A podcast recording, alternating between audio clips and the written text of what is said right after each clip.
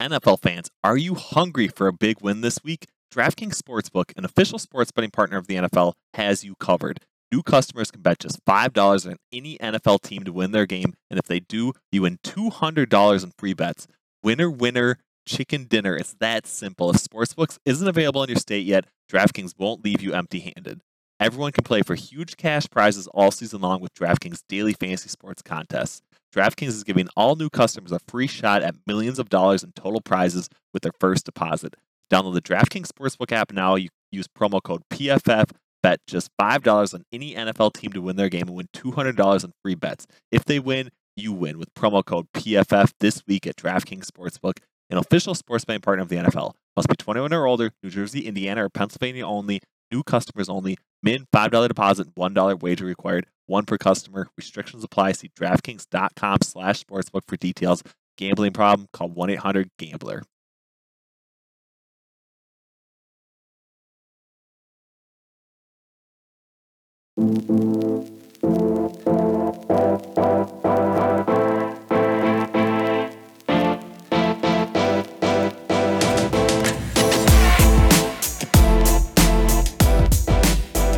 Welcome in. This is the Thursday Night Football edition of the PFF Betting Podcast. As always, joined by Kevin Cole, and we are going to be previewing the Cleveland Browns heading, uh, actually taking on Denver um, on this Thursday night matchup. Total moved down quite a bit already, down to 41.5. We have gotten some late breaking quarterback news related to Baker Mayfield not being able to go with the torn labrum in his shoulder. We're going to have a Case Keenum uh, sighting here on Thursday night. Kevin, how are you feeling about this overall matchup? We've had a lot of you know spread and total movement. Do you think uh, the betting market is kind of in line with your expectations right now, or do you think there's like you know some other opportunities that you've seen? Yeah, I think it's roughly in line with expectations. I mean, we've seen the number move down to two. I thought at five and a half or whatever it was when it first opened, it might have been a bit big anyway, even with Baker starting there, um, especially for the fact that he was going to be hampered. They're going to be out of running backs. I mean, we all know running backs don't matter, but if running backs did matter, then Kareem Hunt and Nick Chubb may be two running backs that actually matter. These are both guys who have been top graded guys, top guys in tackles broken, which is probably the one stat that you can attribute most to a running back as opposed to just the scheme or the offensive line, all that sort of stuff. So those guys seemed pretty efficient. The the Browns had had the most efficient running game in the NFL by far. So it'll probably take a little bit of a hit here. Um, not to mention the fact, of course, they have offensive linemen that are still out. So a lot of injuries piling up for for the Browns. Yeah, I mean it is ugly when you're looking at their injury perspective, especially on offense. Uh, you know, not quite sure how even their receivers are gonna uh, project or play. But what do you what do you kind of see or make as like the drop down basically from Baker Mayfield um, to Case Keenum. Obviously, you know, we've talked a couple weeks ago about how, you know, uh, Browns in general, forward looking analytic team. Kevin Stefanski continues to use play action, kind of put his quarterbacks in solid positioning. Of course, Case Keenum and Kevin Stefanski have had some sex, some success together in the past. Do you some what? Had some what? What was it? Freudian slip or something, right? Well, breaking news! Breaking news here on the podcast. oh boy! Oh boy! Yeah, that is, that would be breaking news. Anyways, but yeah, I mean, how do you think? do you think Kevin Stefanski is going to be successful putting Case Keenum in the right spots in order for them to be able to cover two points now that it's basically moved uh, below the field goal differential?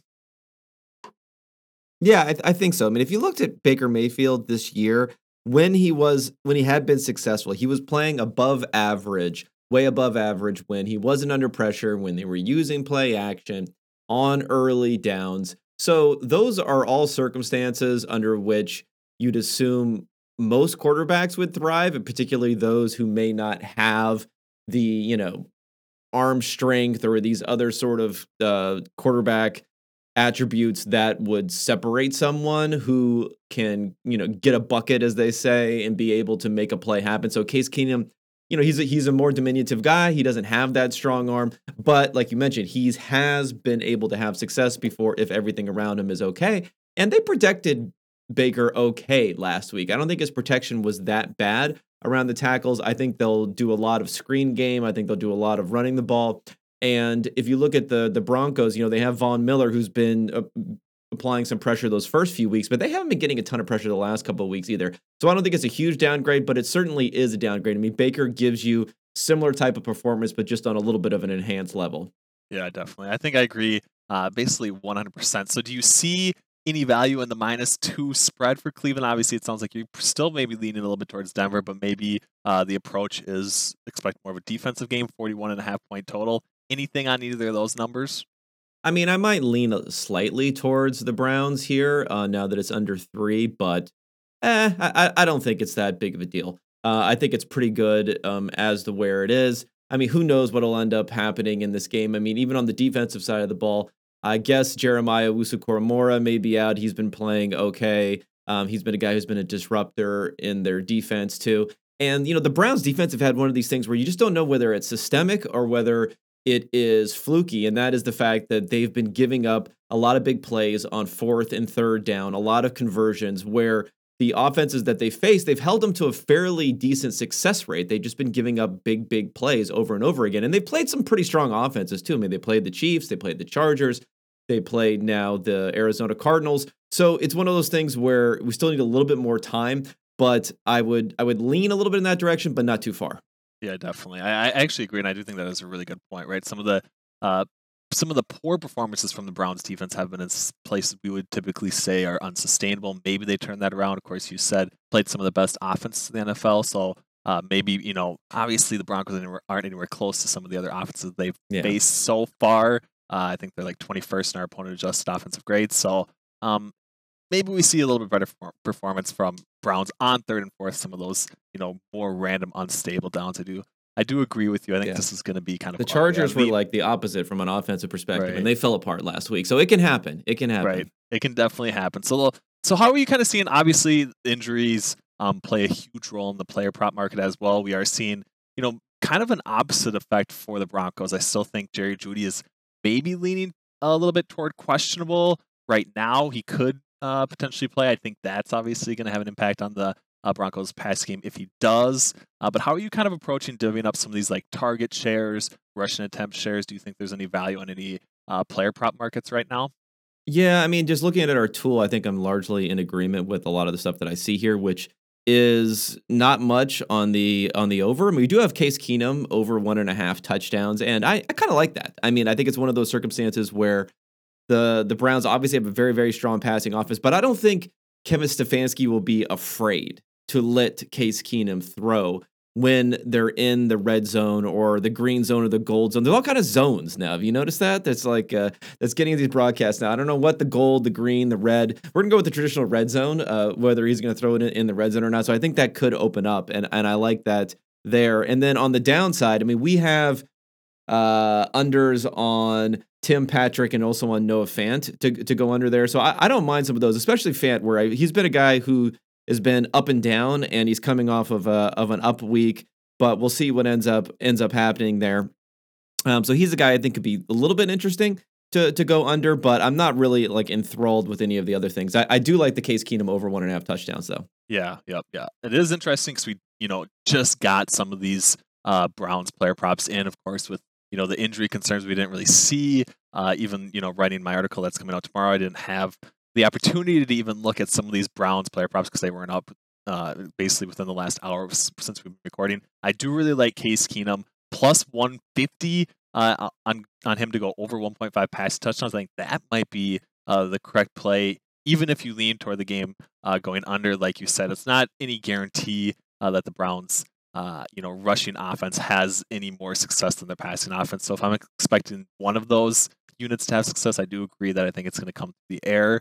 Uh, you know, Broncos defense basically 10th best opponent adjusted coverage grade, also 10th best run defense grade. So they're kind of been pretty stout uh, on both sides. But I, I kind of still buy into, you know, Donovan Peoples Jones, some of those guys winning downfield for Case Keenum, uh, especially in some play action heavy, heavy sets. And see, you know, Kevin Stefanski open it up a little bit. So not a, you know, not a ton of real value in the tool. Make sure you check that out at pff.com.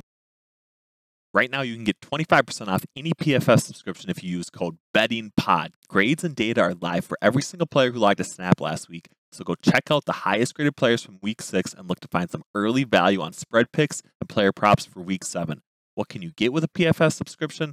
All of PFF's locked article content, PFF's NFL and college football betting dashboards, grade powered projections, cover probabilities, and betting values.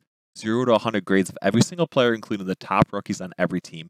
Player prop tool, which shows plus minus value for every NFL prop, DFS optimizer, wide receiver cornerback matchup chart, and so much more. Support the pod and use promo code BettingPod for 25% off any subscription. Let's move on to Showdown, Kevin. I know, uh, you know, with the injury concerns, again, that obviously is going to play a huge role in how you kind of project out this game. How are you kind of approaching this from, uh, you know, a Showdown perspective? Is this a spot where you are getting the defense involved, defenses both involved quite a bit? Are you uh, still sticking to the tried and true skill position players? Yeah, yeah. I think the Browns defense looks interesting here. Um, well, okay, so just to, from a like macro perspective on the slate, because of the fact that we have all of these injuries, and we also don't have the most attractive options anyway, and you're going to have guys like D'Ernest Johnson who are priced way, way down, but is the kind of starting running back, I guess, um, is, is what you're going to say, and you're going to have other guys like Demetric Felton and and uh, who's their third running back? John Kelly, you know, who's minimum priced, and you just don't really know what's going to happen there. Because of that, it's going to free up a ton of salary. But the problem is when all of that starts piling into the couple of attractive options, and there aren't many attractive options, right? But if all of it starts piling into Courtland Sutton and Noah Fant and maybe some of the quarterbacks and perhaps you know Odell Beckham, um, if if he's healthy and he's playing, or even Jarvis Landry who's healthy is playing, it can open up some value a little bit lower down on there. So I do think guys, I do think someone like Demetric Felton has upside because I think some people will be learning uh, leaning towards D'Ernest Johnson at a lower price, assuming that he's going to get this heavy, heavy workload. But Felton can obviously work out of the backfield and can catch some passes there if they need some help there. I mentioned the Browns defense which I think is is interesting. So those are two main options that I think could be under owned, not because it doesn't it fits against what people are thinking are happening here, but just because they're going to have so much salary that they can just ply into the bigger players. Right, right, right. So do you think? Do you think? And, and in saying that, obviously, you know, both quarterback options aren't necessarily going to be all that you know popular from a name stake perspective. But since yeah. there is so much salary, do you think uh, you think you should still probably avoid those guys in the captain position, or is this a spot where you know people still aren't really going to have uh, those guys enough, so they maybe make some worthwhile captain uh, rostership? Yeah, no, I think I'm going to avoid those guys in the captain position. But again, for flex, if you wanted both of them, I think that's fine. I show a little bit more value on Case Keenum than on Teddy Bridgewater. I mean, he is playing for the team that is the favorite, although not a big favorite.